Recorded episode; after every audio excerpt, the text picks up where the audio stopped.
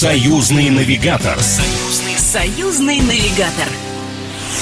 Всем привет, с вами Алексей Бегишев, и это «Союзный навигатор». Программа для тех, кто любит путешествовать. Впереди вас ждет очередной маршрут по самым интересным точкам на карте России и Беларуси. Как добраться, сколько стоит, где остановиться и что посмотреть. В ближайшие 10 минут я стану для вас самым полезным радиогидом. Футурологи давно обещают, что скоро у нас появится возможность космического туризма и полетов на Марс. Но пока мы ждем старта путешествий к другим планетам, предлагаю посмотреть на просторы космоса с Земли. Это можно сделать в планетарии. И лучше всего выбрать для этого московский и минский. Почему? Сейчас все расскажу. Что ж, как сказал Юрий Гагарин, поехали! Союзный, союзный навигатор. Для начала заглянем в московский планетарий. Он расположился недалеко от Садового кольца, вблизи станции метро «Баррикадная».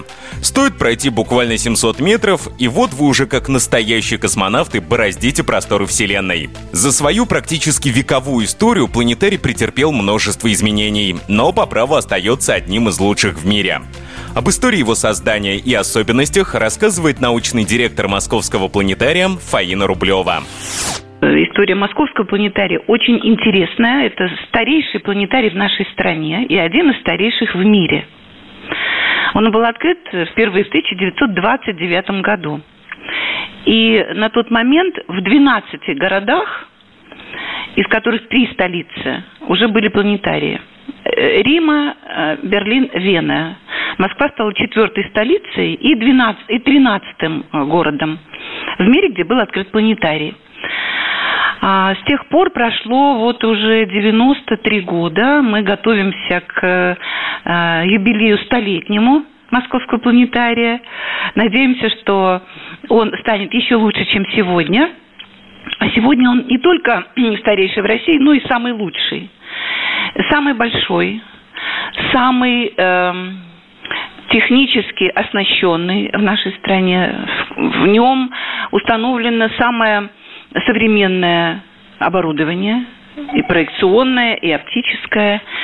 И здесь мы предлагаем столько разнообразных программ наших посетителей, сколько, пожалуй, ни в каком другом планетарии предложить не могут. А его история содержит очень много ярких страниц, но есть и тяжелые моменты. Много лет планетарий московский был закрыт. Это совпало с э, общей ситуацией в нашей стране, до 90-е годы.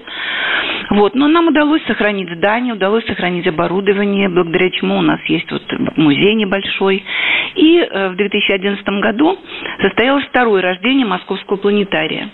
И поэтому э, мы сегодня отмечаем 93-й год рождения от начала, и вот 13-й год, вот 12 лет мы уже открыты, в новом э, своем таком воплощении. В процессе капитального ремонта и реконструкции здание планетария было поднято на 6 метров 30 сантиметров, что позволило увеличить его площадь и позволило оснастить его э, современным музейным технологическим оборудованием. Московский планетарий предлагает огромный выбор экскурсионных программ. Чтобы не потеряться в этом разнообразии, научный директор Фаина Рублева подсказала, с чего лучше начать свое знакомство при первом посещении и сколько для этого потребуется времени. Главное, конечно, э, что есть в планетарии в любом, это звездный зал. Вот там э, программа, э, состоящая из двух частей, как правило, идет около часа. Перед э, сеансом э, можно э, прослушать экскурсию или просто погулять индивидуально, познакомиться с, с экспонатами нашего классического музея Урании. Это тоже примерно около часа. А по завершении сеанса в Большом звездном зале можно посетить еще интерактивный музей Лунариум, который недавно претерпел реновацию и модернизацию, ну и провести там не меньше часа. А детей, как правило, оттуда очень трудно вытащить, потому что там очень и очень интересно. Ну вот три часа это стандарт, я бы сказала. А как правило, если ну, не, не очень торопятся люди на самолет, на поезд или на автобус, то часов пять. Тем более у нас есть кафе, где можно перекусить. Цены на космические туры пока сильно кусаются. Полет на одного человека обойдется вам в 50 миллионов долларов. Согласитесь, сумма внушительная. А вот поход в планетарий обойдется вам гораздо дешевле. Билеты стоят от 700 до 1000 рублей. А впечатления будут как от настоящего космического путешествия. Например, оказавшись в большом звездном зале с диаметром купола 25 метров, у вас будет ощущение полного погружения. Оказавшись под таким куполом звездным человек абсолютно ощущает э, впечатление нахождения под звездным небом.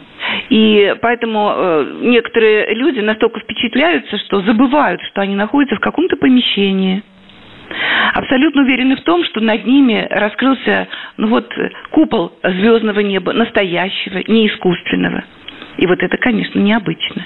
Вот такого ощущения, э, пожалуй, больше нигде невозможно испытать. И те впечатления, которые люди выносят из планетария, они тоже надолго сохраняются в памяти и тоже, конечно, отличаются от всех остальных. В Большом звездном зале наши посетители могут э, увидеть полнокупольные фильмы научно-популярного содержания. Недавно прошла премьера нового полнокупольного фильма, который называется «Загадка жизни», в этом фильме рассказывается о том, как вообще возникала, как возникла, как эволюционировала, как развивалась жизнь на нашей планете. Напомню, с нами была научный директор московского планетария Фаина Рублева. Ну а сейчас мы отправимся в Минск, где в парке Горького по адресу Фрунзе 2 находится крупнейший планетарий Беларуси. Союзный, союзный навигатор. Из-за удобного расположения прямо в центре города это одно из самых посещаемых туристами мест. Когда появилась эта достопримечательность, рассказывает заведующий Минским планетарием Александр Микулич. Минский планетарий открылся 29 июля 1965 года.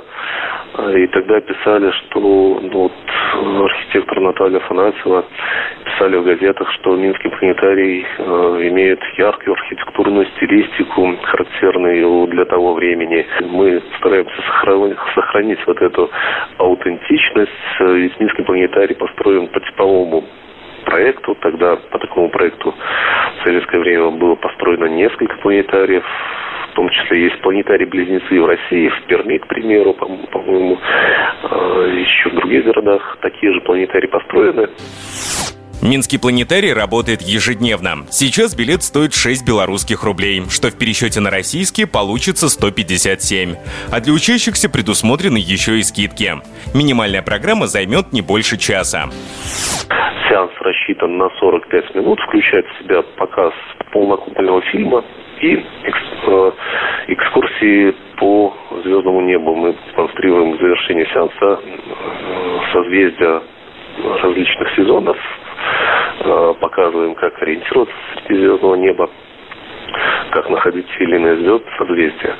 А, можно выделить, пожалуй, фильмы, если выделять научно-популярные фильмы, то из детских фильмов «Мышат и луна» наш фильм, производства, который создавался в Минском планетарии в 2017 году. Кстати, он показывается во многих планетариях в России, в том числе и в Московском планетарии. Ну, можно выделить, пожалуй, наиболее популярный фильм, научно-популярный «В глубины Вселенной», фильм «Разноцветная Вселенная» Московского планетария.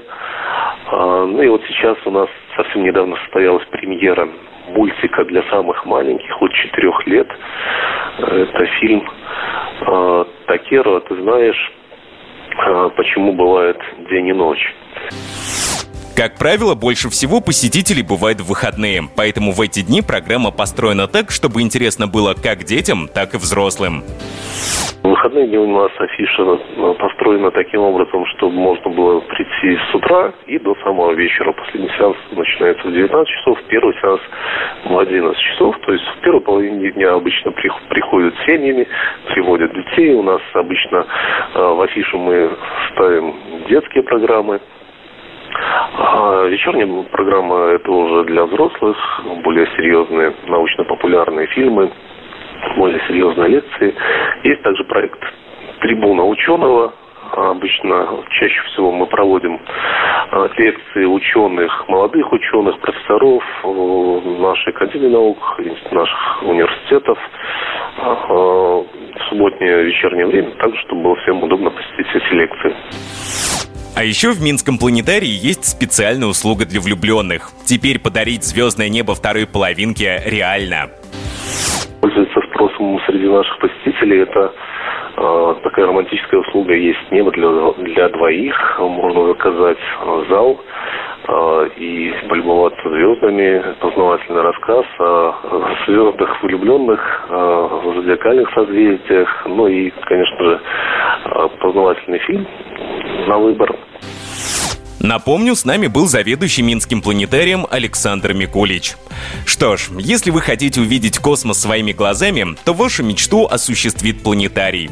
Как по мне, это идеальное место, где можно отдохнуть с пользой. Здесь будет интересно и детям, и взрослым. К тому же теперь вы знаете, куда идти, сколько это стоит и что вас ждет. С вами был Алексей Бегишев. Всего доброго. Программа произведена по заказу телерадиовещательной организации Союзного государства. Союзный навигатор. Союзный, союзный навигатор.